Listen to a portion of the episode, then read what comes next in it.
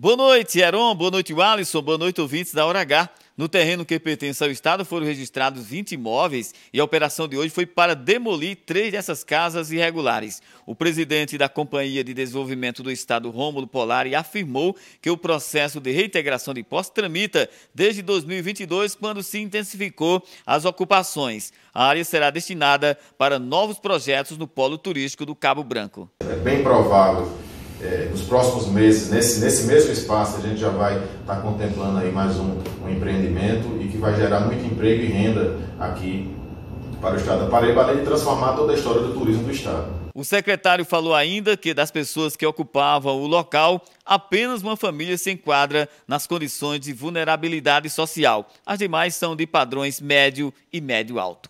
Roberto Tagino na Hora H. O dia todo em uma hora.